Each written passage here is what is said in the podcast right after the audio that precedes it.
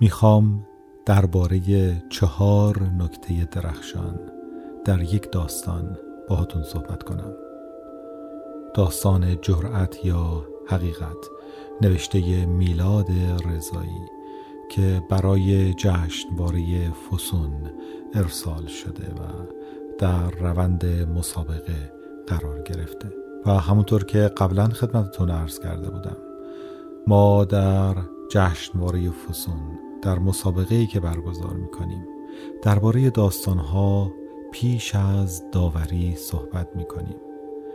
نقد و بررسی برخی از داستانها رو تقدیمتون می‌کنیم و هدف از این کار هم اینه که در کنار برگزاری یک مسابقه و جشنواره بتونیم کار آموزشی هم انجام بدیم و دوستانی که در جشنواره فسون شرکت می‌کنن بتونن با ویژگی های کار خودشون و دوستانشون آشنا بشن. با تکنیک هایی که می‌تونه یک کار رو قوی تر بکنه. با نقاط ضعفی که می‌تونه عمومیت داشته باشه و در کارهای مختلفی تکرار بشه آشنا بشن و خودشون رو قوی تر کنند. و این جشنواره فقط یک مسابقه ساده نباشه. بلکه افقی باشه برای نگریستن به دنیاهای بزرگتر در جهان بیکرانه داستانها. اما داستان جرأت یا حقیقت و چهار نکته درخشانی که در این داستان وجود داره. یک استفاده از نظرگاه پلیفونیک یا چند صدایی. خیلی وقتها در کارگاه های مختلف دوستان می‌پرسند که یک نظرگاه رو چطور باید انتخاب کرد و معمولا پاسخ بیشتر این پرسش ها اینه که باید از دل خود داستان بهترین نظرگاه رو پیدا کرد. یا سنجید که آن حرفی که می‌خواهیم بزنیم آن ساختاری که انتخاب کردیم آن فضایی که انتخاب کردیم چه نظرگاهی رو میطلبه؟ مثلا اگر قرار از دنیای درون خودمون حرف بزنیم بهتره که اول شخص رو انتخاب بکنیم.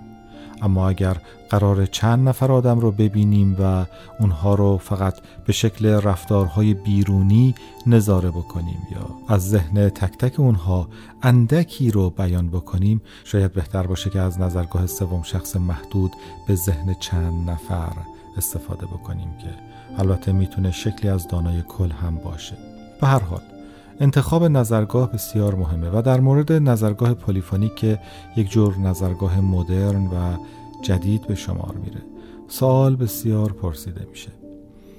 این داستان نمونه خیلی خوبی در انتخاب دقیق و درست نظرگاهه و می‌بینیم که با استفاده از نظرگاه پلیفونیک نویسنده موفق شده که چند نگاه رو رو در روی هم قرار بده.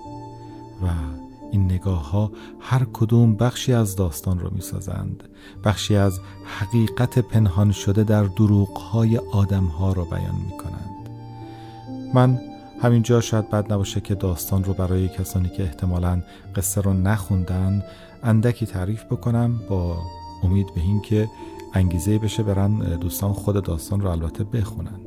داستان درباره یک مهمانیه که یک زن و شوهر و یک خانم آقای دیگه در اونجا حضور دارن و در اونجا بازی جرأت و حقیقت رو انجام میدن و کم کم می‌بینیم که همه اینها قبلا یه جورایی با هم رابطه داشتن.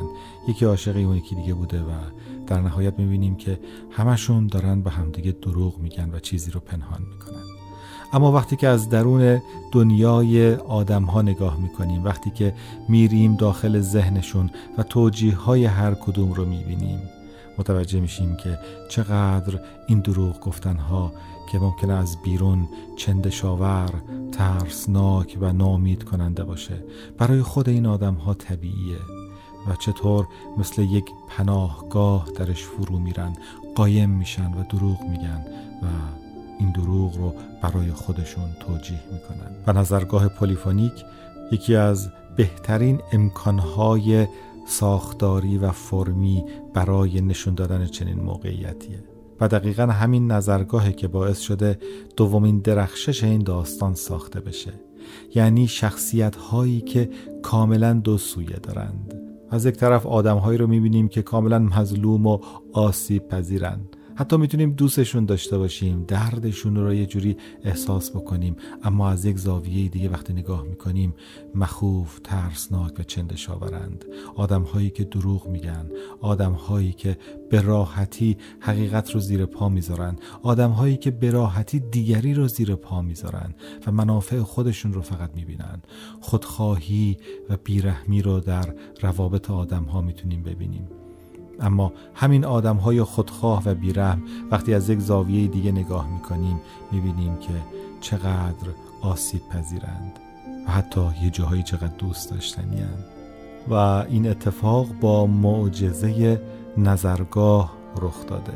یعنی اینکه تونستیم آدم ها رو هم از درون خودشون روایت بکنیم و هم با یک نگاه بیرونی به اونها بنگریم و ببینیم که چه اتفاقی در زندگیشون داره میافته و رفتارشون چه بازتاب و معنایی می‌تونه داشته باشه. و باز دقیقا همین درخشش دومه که به درخشش سوم داستان شکل میده. یعنی درون نگری. خیلی وقتها دوستان در کارگاه ها می‌پرسند که چطور افکار یک آدم رو نشون بدیم بیان بکنیم. اگر بگیم خیلی لوس میشه. بله اگر اشتباه بیان بکنیم اگر حرف های یک آدم رو که نمی‌تونه بیان بکنه به زبونش جاری بکنیم یا در فکرش نشون بدیم داستان لوس میشه. اما این به معنا نیست که ما از دنیای درون آدم ها چیزی نگیم وارد ذهنشون نشیم. و این داستان خیلی خوب این کار رو انجام داده. این سومین نقطه درخشان این داستانه. داستانی که به راحتی هر آدم رو وادار می‌کنه هر کدوم از شخصیتهاش رو وادار می‌کنه که حرف بزنند. در مورد گذشته بگن بخشی از تاریخچه داستان رو بیان بکنند احساس و عواطف خودشون رو بیان بکنند و داستان رو پیش ببرند. و این داستان بخش عمدهش با همین درون نگری ها ساخته شده. با حرف هایی که آدم ها در دنیای درونی خودشون به خودشون میگن. با همه اون سیلان افکار درونی و خیلی هم خوب این اتفاق شکل گرفته در این داستان. چون کاملا طبیعی اتفاق افتاده. چون وقتی که به این فکرها نگاه می‌کنیم کاملا برای ما قابل پذیرشه که یک آدم در حین بازی کردن به چنین چیزهایی فکر بکنه یا وقتی که منتظر همسرش آماده بشه به چنین چیزهایی فکر بکنه. این فکرها دقیقا همون چیزهایی است که ما می‌تونیم بپذیریم در ذهن یک آدم در این موقعیت میگذره. اما نکته درخشان چهارم برمیگرده به موقعیت کلی این داستان که به نوعی شکلی از رستاخیز رو در دنیای ساده و روزمره ما بازسازی کرده. روابط این آدم ها این مهمانی این بازی جرأت یا حقیقت به نوعی شبیه روز باز خواسته آدم هایی که انگار در برابر موقعیتی قرار گرفتند که یا باید مجازاتی سنگین رو تحمل بکنند یا حقیقت رو بگند. در واقع برای گریز از هر دوی اینها در پشت دروغ پنهان میشند. اما این دروغیه که مسلما نمی‌تونه خیلی باقی بمونه. این پناهگاه امنی نیست و کم کم می‌بینیم که همه به نوعی متوجه میشن که دیگری دروغ میگه. هیچکس نمی‌تونه جرأت گفتن حقیقت رو نداره اما این دروغ هم کسی رو پنهان نمی‌کنه.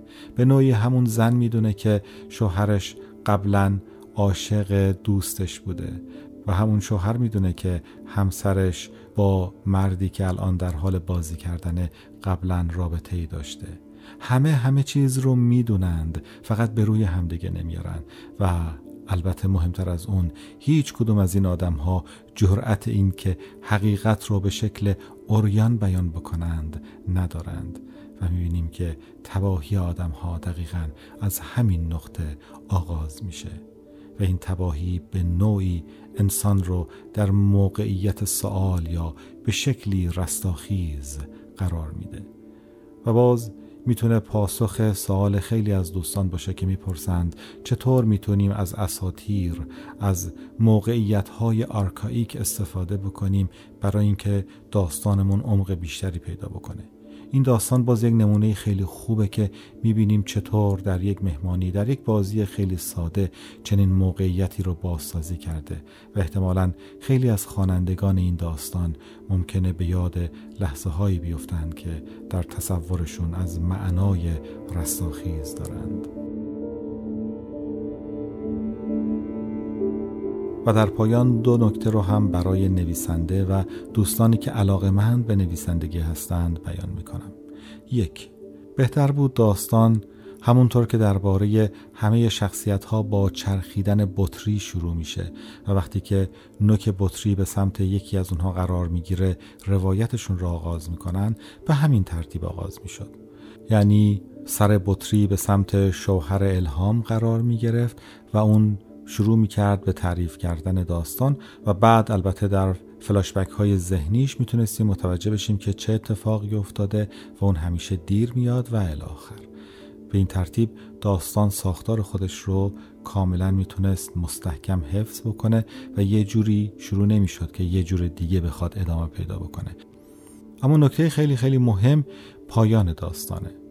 ظاهرا داستان قرار این شکلی باشه که نشون بده همه اینها قصه هایی است که مینا می نوشته یکی از زنهای این داستان یا کسی که بقیه رو دعوت کرده تو خونش تا بازی جرأت یا حقیقت رو بازی بکنند.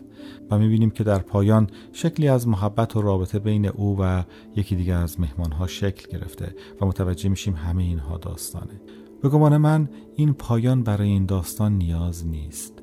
داستان در همون شکل ابتدایی خودش انقدر محکم روشن و کامله که اتفاقا وقتی این پایان رو بهش اضافه می‌کنیم باعث قوتش نمیشه.